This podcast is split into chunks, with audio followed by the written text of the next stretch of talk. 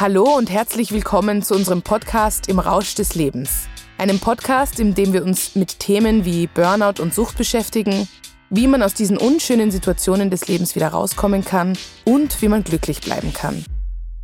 Mein Name ist Verena Tietze. Ich bin siebenunddreißig Jahre alt und heute führe ich ein glückliches und erfülltes Leben. Dafür musste ich aber erstmal durch ein Burnout und einen Alkoholentzug. Gemeinsam mit Professor Michael Musalek, Psychiater und Psychotherapeut und Vorstand des Instituts für Sozialästhetik und psychische Gesundheit an der Sigmund-Freud-Universität, werden wir Folge für Folge Themen aufbereiten, die mich, aber auch so viele Menschen da draußen beschäftigen. Und wir werden eines feststellen, dass der Rausch des Lebens so viel besser sein kann, wenn er nicht aus Alkohol besteht. Hallo und herzlich willkommen zu einer neuen Folge Musalek und Tietze im Rausch des Lebens. Hallo Herr Professor Musalek, wie geht's Ihnen denn heute? Hallo, es geht mir äh, ganz gut, äh, obwohl wir ein Thema äh, vor uns haben, das wahrscheinlich gar nicht so einfach zu beleuchten sein wird, aber es ist ein spannendes Thema und ich freue mich drauf. Wie geht's Ihnen? Mir geht's auch ganz gut, ähm, auch wenn ich das Thema schwierig und sehr heikel finde. Wir sprechen in unserem neuen Zyklus über die Rolle der Frau und besonders Frauen sind ja heutzutage auch betroffen von Burnout, von Alkoholismus.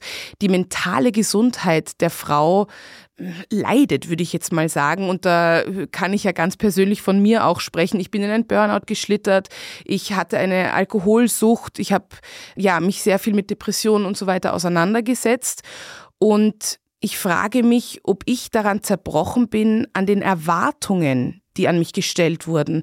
Also ich dachte, ich, ich muss heiraten und ich muss Kinder bekommen, aber eigentlich muss ich auch Karriere machen.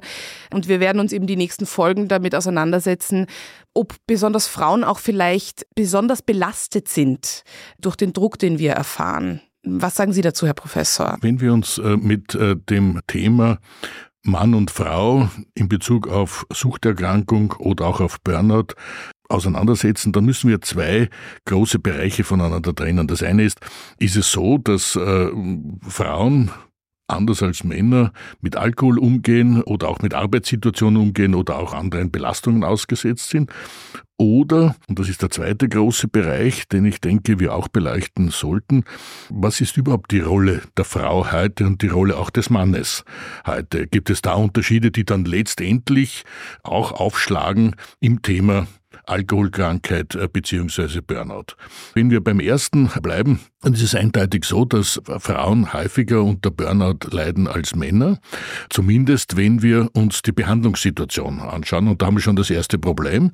Also Frauen sind häufiger in Behandlung wegen Burnout als Männer. Das heißt aber nicht unbedingt, dass sie auch häufiger ein Burnout haben müssen, denn Frauen haben ein viel besseres Körperbewusstsein, also sie sind auch eher bereit, einen Arzt aufzusuchen. Wir sehen das auch bei anderen Erkrankungen, die quasi häufiger bei Frauen auftreten, aber das ist nicht, dass es wirklich bei Frauen häufiger auftritt, sondern einfach, weil sie mehr in Behandlung gehen. Aber natürlich, wenn wir jetzt das Burnout hernehmen, Frauen sind sehr, sehr häufig in Mehrfachbelastungen. Also da haben wir einerseits die Berufsbelastung, dann haben wir noch die Belastung zu Hause, dann gibt es vielleicht noch eine Mutter oder einen Vater, der mit gepflegt werden muss. Das ist eine Dreifachbelastung und da ist natürlich eine Eintrittskarte für das Burnout. Wir wissen auf der anderen Seite, dass Frauen seltener an Alkoholkrankheit leiden als Männer. Also bei Männern ist es wesentlich häufiger. Das Verhältnis ist heute ungefähr drei Komma fünf zu eins. Also auf drei Komma fünf Männer kommt eine Frau. Vor zwanzig, dreißig Jahren war das Verhältnis vier zu eins. Also das wäre eine gute Nachricht für die Frau. Die schlechte Nachricht ist allerdings, dass Frauen extreme Zuwachsraten haben bei der Alkoholkrankheit, während bei den Männern es seit den siebziger Jahren des vorigen Jahrhunderts mehr oder weniger konstant ist, sogar leicht rückläufig ist. Warum ist das so? Weil die Verfügbarkeit des Alkohols sich sehr gewandelt hat.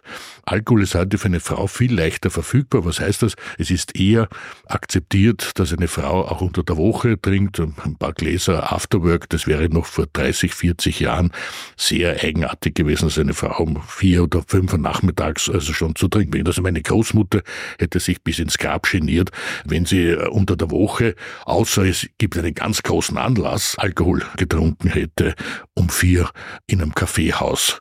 Das ist heute natürlich absolut akzeptiert und das kann man sich gar nicht vorstellen. Auch Die Akzeptanz des Rauschzustandes hat sich sehr verändert.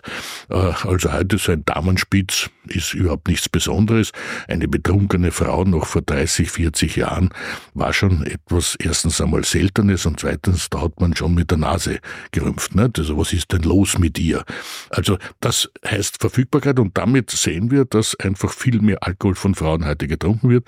Und es ist noch immer so, dass es wesentlich mehr Männer sind als Frauen, die alkoholkrank sind, aber Frauen holen leider auf. Aber da sehen wir ja jetzt schon so einen gewissen Doppelstandard, also im Sinne von, bei Frauen war es mehr verpönt. Wieso war das so? Und da kommen wir in diesen zweiten großen Bereich herein, nämlich es hat sich einfach das Frauenbild, übrigens auch das Männerbild, aber das Frauenbild verändert. Und wenn ich jetzt sage, es hat sich verändert, ist das eigentlich falsch, sondern es ist in Veränderung. Wir sind in einem Übergangsstadium und das verunsichert die Menschen auch so. Es hat lange Zeit Stereotypien gegeben für Mann und Frau. Mann geht in die Arbeit, bringt das Geld nach Hause, Frau ist zu Hause, erzieht die Kinder, kocht Und, und wascht die Wäsche oder, oder was auch immer. Eine Stereotypie, die im neunzehnten Jahrhundert also sehr, sehr weit verbreitet gewesen ist. Ausnahmen hat es immer gegeben, aber es war relativ weit verbreitet. Und das bricht auf im zwanzigsten Jahrhundert, ganz besonders in der zweiten Hälfte des zwanzigsten Jahrhunderts. Und äh, Frauen haben einen ganz anderen Stellenwert. Man darf nicht äh, vergessen, in der Schweiz äh, war es noch äh, vor einigen Jahrzehnten nicht möglich, dass Frauen wählen gehen konnten. Ne? Kann man sich gar nicht vorstellen eigentlich, dass es so ist, aber es, es war einfach so. Also die Rolle der Frau hat sich Und, oder verändert sich sehr rasant, damit natürlich auch die Rolle des Mannes. Und beide Geschlechter, fürchte ich, sind heute in einer großen Verunsicherungssituation. Und äh, wenn wir verunsichert sind, dann hat das mit Ängsten etwas zu tun. Und wenn wir Angst haben, dann hat das mit Leiden etwas zu tun. Also viele Menschen leiden heute an dieser Orientierungslosigkeit. Die einen sind in dieser Entwicklung schon sehr, sehr weit.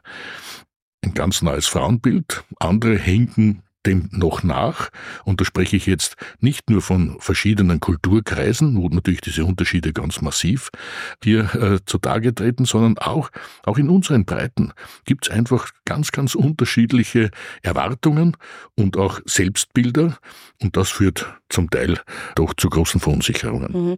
Also was mir zum Beispiel auffällt, ich selbst habe keine Kinder, aber in meinem Umfeld haben viele kleine Kinder, und jetzt ist es so, dass diese Frauen zwei kleine Kinder haben. Sie kümmern sich eigentlich um alles im Haushalt. Zusätzlich haben sie aber fast einen Vollzeitjob. Ja, das sind Ärztinnen, Anwältinnen, also studierte Frauen, die auch arbeiten möchten. Der Mann möchte eigentlich nicht unbedingt mithelfen oder, oder hilft auch nicht so sehr mit, wie die Frauen sich das wünschen würden, und fühlt sich aber irgendwie auch nicht maskulin genug, wenn er zum Beispiel weniger Geld nach Hause bringt. Also das ist ja eine unglaublich schwierige Situation. Und besonders, wenn wir jetzt von Burnout sprechen, wenn eine junge Frau Kinder erziehen soll, den Haushalt schupfen soll, arbeiten soll, also all das auch irgendwie erfüllen soll, damit sie in der Gesellschaft vielleicht auch angesehen wird. Ich meine, das geht sich nicht aus. Ich, ich, sogar ich fühle mich gestresst mit, wenn ich viel Arbeit habe und habe diese Belastung von Familie nicht bei mir. Also wie soll sich das aus, oder was wäre denn da eine Lösung? Es kommt dann noch ein Problem dazu, und das ist jetzt die Erwartungshaltung. Nicht? Wenn also diese Frau, die jetzt so mehrfach belastet ist, sich auch erwartet, na, der Mann könnte das und das und jenes auch übernehmen, und er tut's dann nicht, dann ist das natürlich eine extreme Enttäuschungssituation, und man fühlt sich auch dementsprechend nicht ernst genommen und nicht wertgeschätzt, und das ist nur eine zusätzliche Belastung. Umgekehrt äh, habe ich aber eine ganze Reihe von männlichen Patienten, die große Schwierigkeiten haben im Umgang mit Frauen, weil sie einfach nicht wissen, welche Rolle soll ich einnehmen. Auf der einen Seite wird gefordert, der einfühlsame, empathische, eher weiche Mann, der auch nachgiebig ist.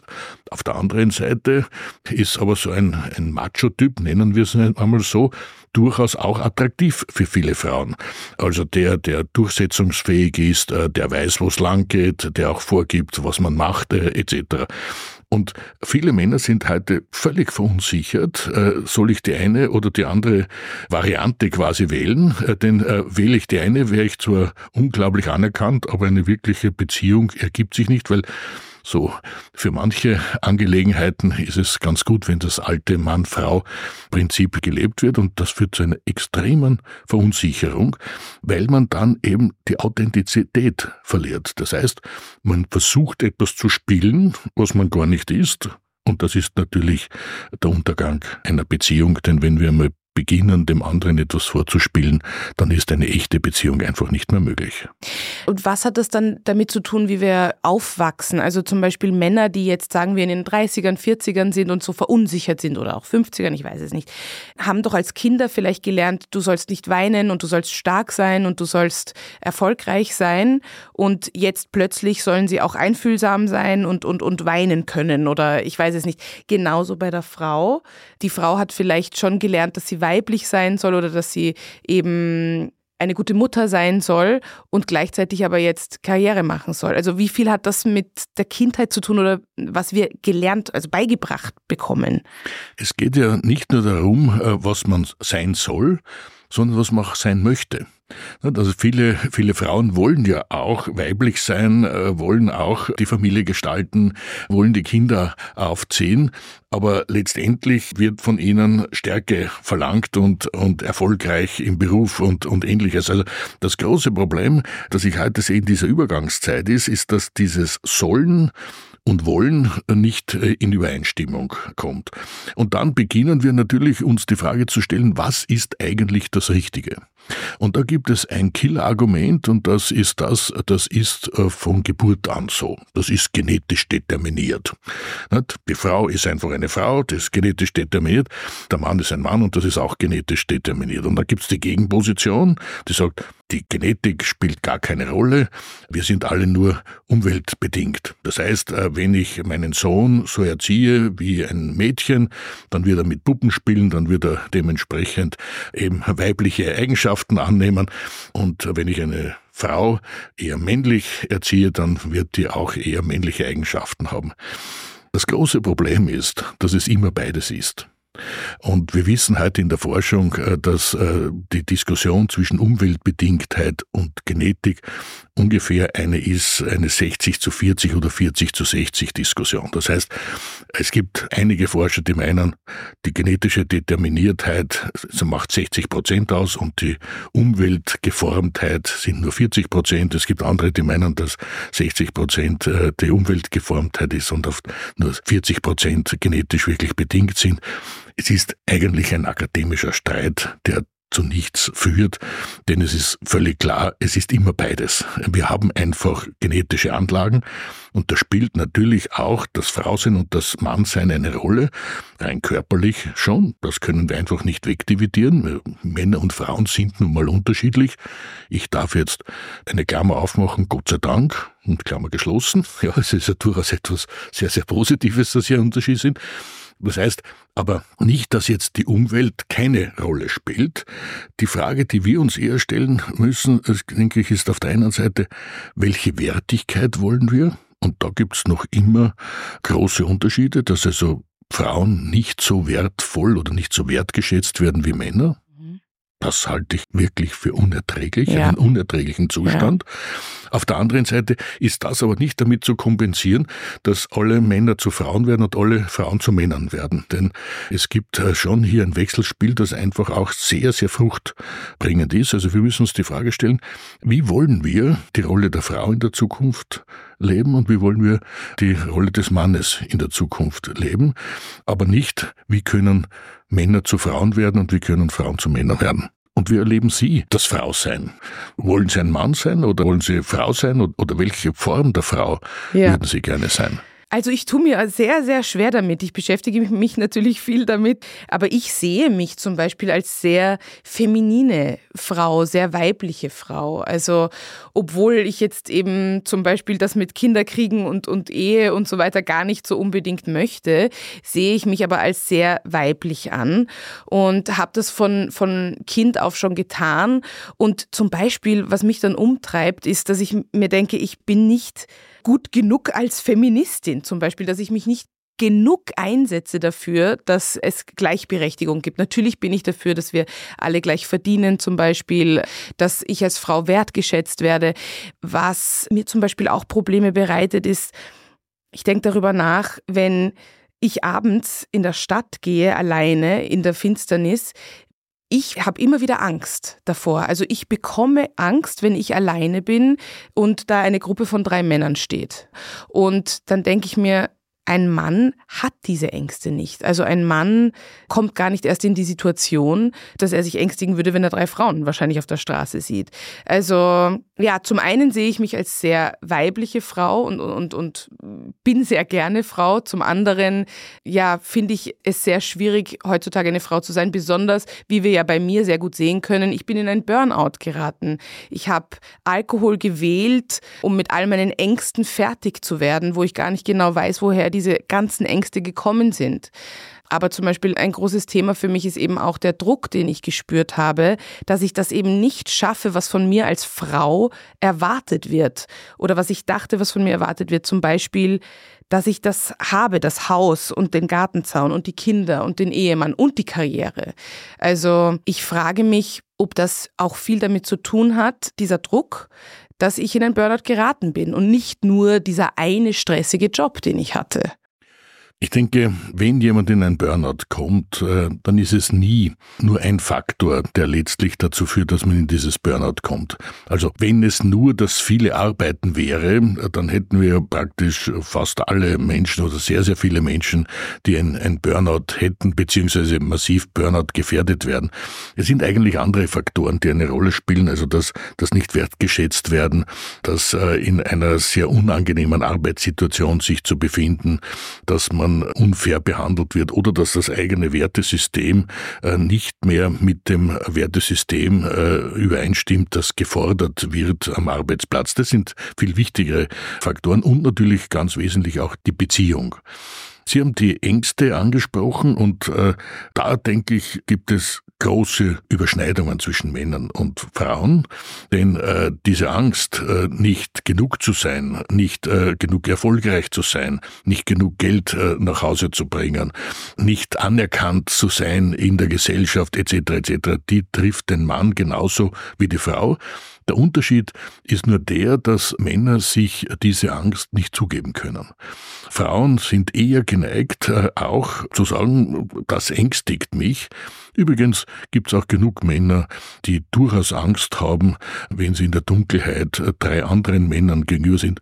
Drei anderen Frauen in der Regel nicht. Also da hat man nicht so viele Ängste, aber also es gibt durchaus einige und Und es ist ja manchmal auch gar nicht unberechtigt, dass man vielleicht auf die andere Straßenseite mhm, geht, wenn es zum Beispiel drei betrunkene Männer sind, wie der Riech, ja. äh, die Straße okay. wechseln, mhm, äh, weil man ja, weiß nie, was mhm. sich da äh, ergeben könnte. Aber ja. Aber dieses sich selbst zugeben der Angst ist, denke ich, schon etwas, was Frauen etwas leichter fällt als Männern. Und das ist ein großer Vorteil. Denn wenn ich es selbst weiß, dass ich diese Angst habe, dann kann ich auch etwas dagegen tun. Wenn ich so tue, wie wenn ich der unverletzbare Indianer bin, der überhaupt keinen Schmerz und keine Angst kennt, dann begebe ich mich natürlich dauernd in Situationen, wo ich schwer verletzt werden kann. Also hier, denke ich, gibt es einerseits Unterschiede im Umgang, im Gefühlsbereich nicht unbedingt. Dort, wo ich große Unterschiede sehe, ist in der Selbstverständlichkeit, zum Beispiel Karriere zu machen. Das ist für viele Männer einfach etwas Selbstverständliches, dass das ihr Weg ist. Und sie akzeptieren oder manche akzeptieren noch immer nicht, dass das auch eine Selbstverständlichkeit der Frau sein kann. Und dann gibt es natürlich auch ganz bestimmte Berufe, wo man auch heute noch immer verwundert schaut oder zum Teil nicht mehr verwundert schaut. Nehmen wir zum Beispiel Buschauffeure her. Also das war vor zwanzig, dreißig Jahren war es sehr, sehr unüblich, dass es eine Frau ist oder Piloten. Ja, wir haben auch nie von Pilotinnen gesprochen oder von Buschauffeusen oder Chauffeurinnen oder etwas Ähnliches. Heute ist das durchaus etwas, was schon häufig ist, also beim Bus. Wenn das in einem Flugzeug ist, habe ich noch immer manchmal, wenn ich so herumschaue und, und ein Pilotin meldet sich, dass dann manche schauen, up, also da ist eine Frau, was natürlich völlig absurd ist, denn natürlich kann eine Frau genauso ein Flugzeug lenken oder einen Bus lenken wie ein Mann, also das hat sicher nichts mit dem Y-Chromosom zu tun, ob ich das eine oder das andere kann. Also das ist ja sehr schön quasi, dass wir Frauen auch jetzt Karriere machen können und wirklich arbeiten können, was wir möchten. Was aber eben für mich besonders schwierig ist, ist, dass jetzt die Frau also Karriere machen kann. Ich, ich kann mich jetzt entfalten, aber ich merke zum Beispiel, ich habe jetzt unglaublich viele Projekte. Ich kann jetzt zum Beispiel gar nicht daran denken, dass ich jetzt auch einen Mann suchen möchte und, und, und Kinder und so weiter. Also das ist besonders bei der Frau ja trotzdem jetzt noch eine riesige Belastung. Ich glaube, es gibt auch viele junge Frauen, die sich überlegen, möchte ich jetzt entweder Karriere oder möchte ich die Kinder, weil wie soll ich denn alles unter einen Hut bringen? Und es ist immer noch so, ich sehe das in meinem Umfeld, natürlich ist es jetzt meine Bubble, aber trotzdem, Männer helfen bedingt oder spielen eine Stunde lang mit dem Kind und sagen dann, na, sie müssen jetzt noch was arbeiten. Also ich bin ja trotzdem als Frau jetzt in dieser Situation, kann ich alles haben? Will ich überhaupt alles haben? Weil gehe ich dann nicht in mein nächstes Burnout oder greife ich zum Alkohol oder was auch immer, um all diese Belastungen auszuhalten? Also da haben Sie völlig recht und das ist auch eines der Hauptprobleme, mit dem wir heute zu kämpfen haben. Rein zeitlich, und ich spreche jetzt hier gar nicht vom emotionalen Engagement, sondern rein zeitlich, ist einfach ein Vollberuf und Vollfamilie einfach nicht machbar. Es kann sich einfach schlicht nicht ausgehen.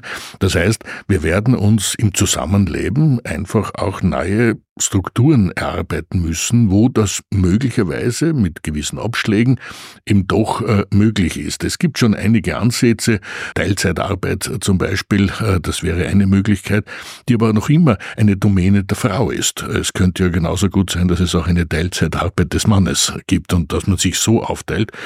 Und dann haben wir ein ganz großes Problem in dieser Übergangszeit. Nochmals, wir befinden uns einfach in dieser Übergangszeit. Und Übergangszeiten haben immer das Problem, dass es einfach noch nicht ein gutes Regelwerk gibt und dass man halt Learning by Doing versucht, das Beste aus dieser Situation zu machen. Aber wir werden uns auch in Zukunft Gedanken darüber machen müssen, wie wollen wir das Zusammenleben zwischen Mann und Frau auch wirklich gestalten. Denn das klassische Ehesystem, das hat schon seine große Berechtigung, denke ich, und hat auch durchaus seinen Wert, wenn es darum geht, als junger Mensch gemeinsam ein Leben aufzubauen und dann auch gemeinsam Kinder zu haben, eine Familie aufzubauen et cetera. Also wo man wirklich ein gemeinsames Lebensprojekt hat.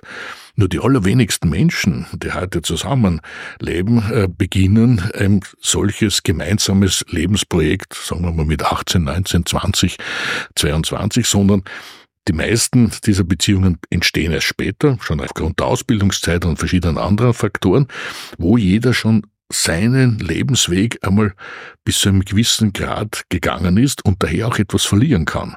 Eine Beziehung ist ja nicht nur etwas, wo man etwas gewinnen kann, sondern wo man natürlich auch etwas verlieren kann, nämlich das, was man sich schon in seinem eigenen Leben aufgebaut hat. Je jünger man ist, desto weniger verliert man. Je älter ist, desto mehr verliert man. Und daher, denke ich, werden wir uns einfach hier nahe Zusammenlebensformen auch äh, überlegen müssen, wo da der Zug wirklich hingeht, ist auch für uns, auch ähm, bei jenen, die sich vorzugsweise auch forschungsmäßig mit Beziehungen und Begegnungen auseinandersetzen, so wie wir im Institut für Sozialästhetik, noch ziemlich offen. Da gibt es verschiedene Modelle, die man möglicherweise leben kann. Ob das dann auch wirklich funktioniert, ist die Frage, aber dieses klassische Modell, also einer ist dafür verantwortlich, dass genug Ressourcen vorhanden sind zum Zusammenleben, der andere ist für die Gestaltung aufgrund dieser Ressourcen zuständig. Dieses Bild ist aufgebrochen und das ist auch nicht mehr rückgängig machbar und daher werden wir uns hier neue Modelle entwickeln müssen. Ja, ich finde halt, dass das auch kein faires Modell war. Also im Sinne von, wenn der, ja, also dass der Mann quasi Karriere machen darf und ausgehen darf und alles Mögliche macht, was er will und die Frau sitzt zu Hause und kümmert sich um die Kinder. Ja. Also, wenn wir in das neunzehnten Jahrhundert zurückgehen, äh, ja. dann ist ja nicht nur darum gegangen, ob er Karriere machen darf, sondern ob sie studieren darf. Ne? Also Frauen sind Frau, von den Universitäten mhm. ausgeschlossen ja, ja. gewesen. Es hat wunderbare Komponistinnen gegeben, die aber ihre Werke nicht aufführen konnten, äh, weil weil eben der Bruder ein auch berühmter Komponist gewesen ist. Also es sind ganz absurde ja. Situationen aus der heutigen Sicht. Mhm. Damals war es aber quasi die Normalität des Alltags. Und wie gesagt, wir sind in einer Übergangszeit. Mhm. Nochmals, Klammer auf, Gott sei Dank, Klammer geschlossen, gar keine Frage. Aber das verunsichert natürlich und wir wissen noch nicht genau, wo dieser Weg hinführen wird. Ja, also abschließend, das, das finde ich nämlich sehr spannend, weil derzeit kommt mir das natürlich viel entgegen. So etwas wie zum Beispiel eine offene Beziehung oder eine Dreierbeziehung. Es gibt jetzt auch Dreierbeziehungen zum Beispiel oder... Da muss ich intervenieren, ja. Das funktioniert in keinem Fall. Also eine Dreierbeziehung, das, Aha, wissen, wir, das wissen wir wirklich? Über lange Zeit, das kann nicht funktionieren, aus einem einfachen Grund, weil jede Dreierbeziehung immer aufgebrochen wird in eine zwei zu eins Beziehung. Mhm. Im Idealfall ist dieser Wechsel zwischen zwei zu eins unterschiedlicher Natur so rasch, dass es sich dann für eine Dreierbeziehung ausgeht, aber das funktioniert praktisch nie, sondern es ist immer dann, dass es zwei gegen einen sind, genau. Und der eine ist immer der, der letztlich der Leidtragende ist. Also eine Dreierbeziehung, das ist die allerschwierigste Form der Beziehung. Da ist eine Viererbeziehung leichter oder überhaupt eine Sechs- oder Achterbeziehung noch leichter. Es ist nun mal so, die Zweierbeziehung, wenn sie funktioniert, ist schon offensichtlich die, die von uns am leichtesten zu leben ist. Äh, ob sie ein Leben lang zu leben ist, das, denke ich, ist oft eine Glückssache. Also ob der Mensch jetzt wirklich monogam ist oder nicht monogam ist, da gehen die Meinungen sehr auseinander. Manche haben das ganz große Glück und dürfen zu zweit ein Leben lang verbringen. Ist etwas ganz Wunderbares. Aber es gibt sehr, sehr, sehr viele, die letztlich dieses Glück nicht haben. Ja, also ich, ich finde einfach, das ist momentan, da sind wir schon in einer Aufbruchszeit oder ich merke das einfach, weil ich ja gerade im, am Datingmarkt unterwegs bin und da gibt es ganz viele, die eben über offene Beziehungen sprechen oder über, dass man eben dieses starre Zweiermuster schon aufbricht auf, in irgendeiner Form. Und ich kenne auch einige, die Dreierbeziehungen probieren oder auch derzeit leben. Also ich kenne das schon, es kommt mir schon unter. Also ich glaube, da, da müssten wir vielleicht eine andere, eine eigene Folge dazu machen, aber wir sind in einer eben Übergangszeit, wo dieses normale, geschlossene Partnersystem sehr hinterfragt wird und es einfach viele neue Formen gibt, die ausprobiert werden. Derzeit. Also was auf der einen Seite sehr schön ist, denn es gibt einfach die Möglichkeit, etwas Neues zu entwickeln.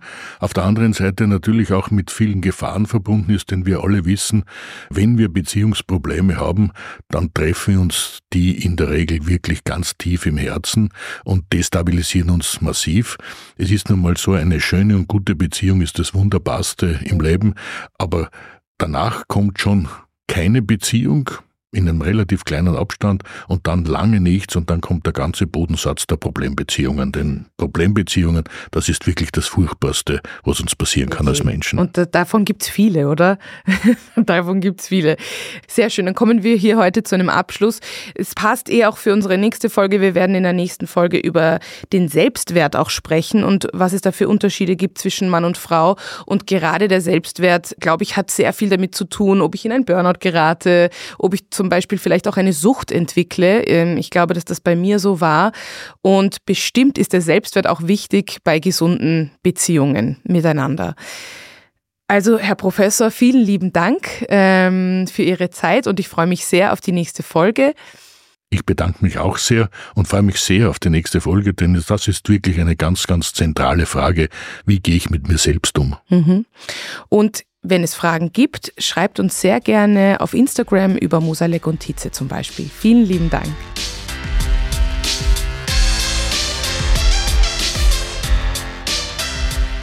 Musalek und Tietze im Rausch des Lebens ist eine Produktion von Happy House Media. Der Podcast wird produziert von Tatjana Lukasch und Asta Greci-Schebester.